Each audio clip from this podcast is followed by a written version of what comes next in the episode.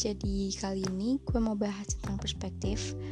Ini bakal jadi podcast singkat, tapi gue harap apa yang gue sampaikan tersampaikan dengan baik ke kalian. Hmm, perspektif itu apa sih? Singkatnya perspektif itu artinya sudut pandang. Hmm, kalau dalam suatu masalah ada banyak banget sudut pandang yang bisa diambil dari orang yang berbeda juga pastinya.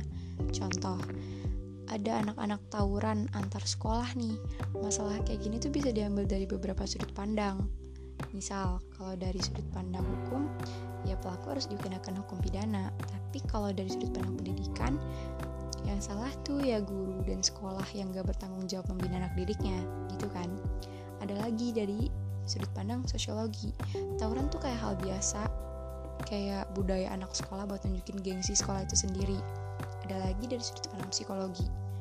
Bisa dilihat tuh kalau tawuran hmm, kayak sekumpulan jiwa remaja yang kompak, yang punya energi berlebih tapi nggak disalurkan ke hal yang positif. Terjadilah tawuran. Dari situ kan dari yang tadi gue omongin beda kan. Dari sudut pandang hukum ya salah, tapi dari sudut pandang sosiologi ya wajar gitu. Nah, sama kayak apa yang kita lakuin tuh bakal beda juga orang lain ngelihatnya kayak gini nih misal ada orang yang punya niat baik tapi kalau dilihat dari kacamata orang yang berbeda pasti bakal beda juga sudut pandangnya kan?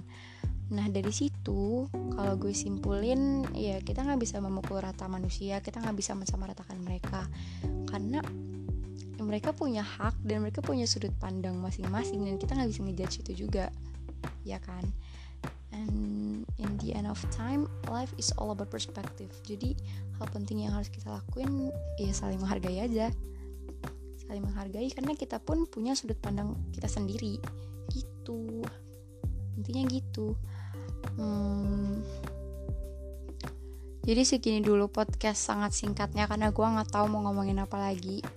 Cuman itu doang. Beneran ini podcast cuman dua menitan doang.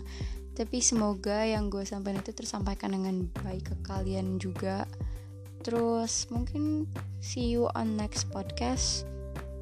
Mungkin kalau misalkan ada topik terus gue mau ngomongin sesuatu hal bakal gue jadiin podcast mungkin. Nggak tahu sih lihat aja nanti. Tapi makasih yang udah dengerin. See you.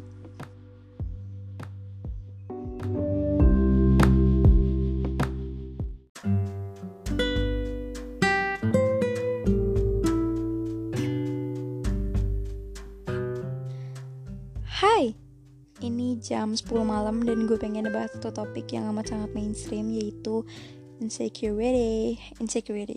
Nggak tahu sih karena kebetulan tadi ada yang habis curhat tentang insecure gitu ke gue jadi gue pengen ngomongin ini aja ke podcast walaupun ini mainstream banget. By the way kalau lo denger ini semoga udahan ya insecure ya jangan lama-lama. Oh iya jujur dari kemarin banyak banget topik yang mau gue omongin sebenarnya.